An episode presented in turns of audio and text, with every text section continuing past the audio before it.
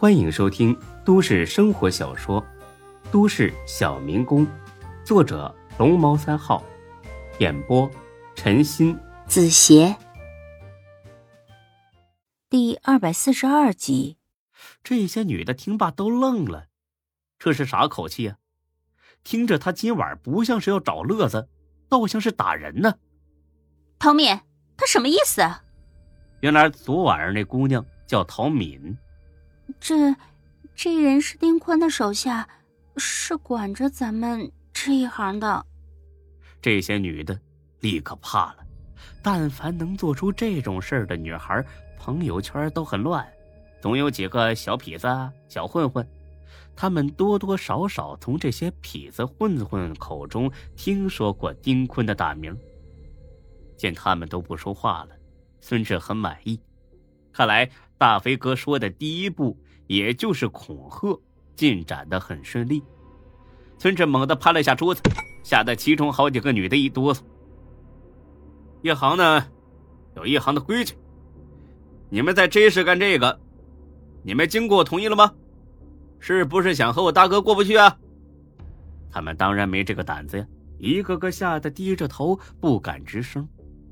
孙志又很违和的笑了，哈哈哈，呃，别怕，别怕啊，今儿晚啊是找你们来解决问题的，只要你们拿出足够的诚意，这事儿啊还有的商量。听了这话，那个大奶牛怯生生的开口了，看来他像是这群人的头头，他叫姜文。实际上就是他领着这几个不谙世事的姑娘走上的这条糊涂路，也是他经常假扮成学生到学校门口骗那些招嫖的。陶敏之所以把他骗了过来，有两个想法：第一，姜文是在酒吧上班的，认识不少社会的痞子，或许这些痞子中有人认识孙志，可以帮着说和说和；第二，要是今晚孙志真的不依不饶。他干脆就把姜文推出来，谁让他是头呢？我们按按月交钱。这个姜文不开口还好，但这一张嘴就露馅儿了。按月交钱，听起来很懂规矩。你叫什么名字呀？上大几了？刘敏，上大四。孙志冷笑一声。这个女人眼中全部是躲闪。我再问你最后一遍，说实话。大哥，我说的都是实话。啪！孙志上去就是一巴掌。他今晚本不想打人，但是大飞的话改变了他的主意。大飞说：“这种女人几乎没什么羞耻心，也过惯了来钱快的日子。”光凭几句威胁恐吓就想吓得他们迷途知返，那是绝对不可能的。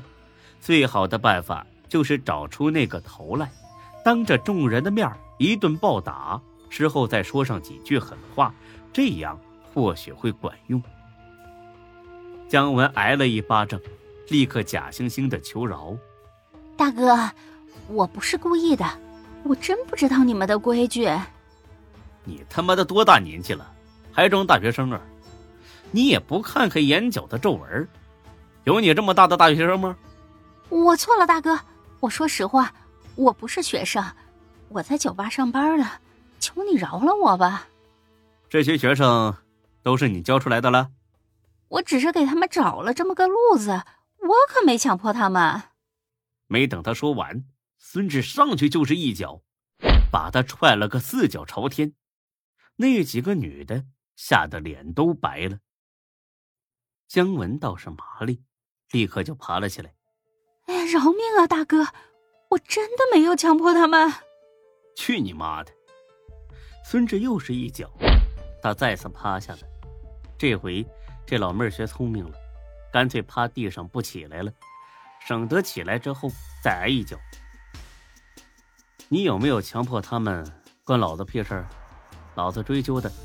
是你未经准许私自涉足这行业的事儿，不但自己做，还拉着别人一起，你一点不把我们规矩放眼里啊！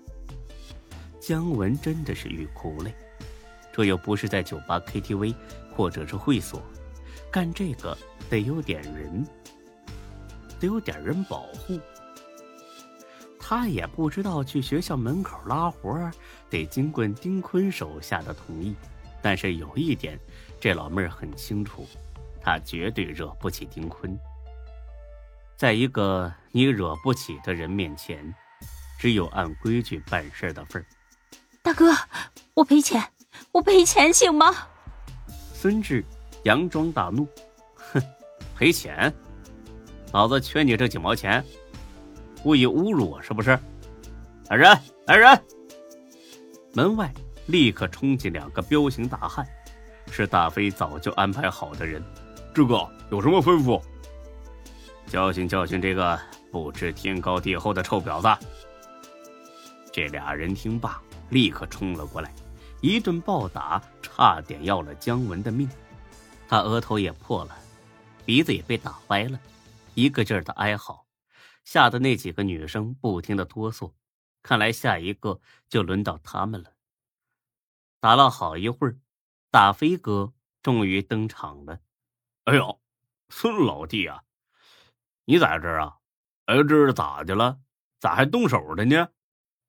孙志按照他俩说好的演了起来。大飞哥呀，这人不怎么懂规矩，我教育教育他。哦，这样啊。哎，正好我有点事儿找你啊。什么事儿啊？啊，有个臭娘们弄了几家发廊干足疗按摩，我正好路过那一带，我就进去问了问。他说你批准的，我来问问是不是真的。他叫什么名啊？啊，林红。我不认识他，也不知道有这事儿。哎呦我操的，这婊子果然骗我！哎，你等着啊！我这就打电话把他抓过来。哎，强子，那林红骗了咱们，去好好教训教训他，然后带到坤沙酒店六幺九包间。孙志在这儿呢，交给他发落。不到五分钟，这个林红啊就被抓了过来。他披头散发，嘴角鼻孔全都是血，眼睛也肿得乌青，一看就是被暴打了一顿。其实啊，这只是事先化好的妆。这个人呢，也是找酒店的一个工作人员假扮的。贱货，还他妈敢骗我！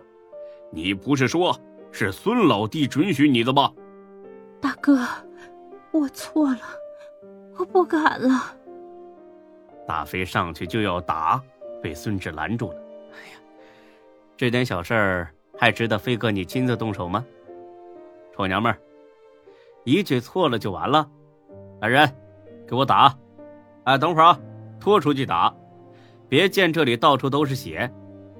几个人把他拖了出去，差不多十分钟之后又拉了回来。本集播讲完毕，谢谢您的收听，欢迎关注主播更多作品。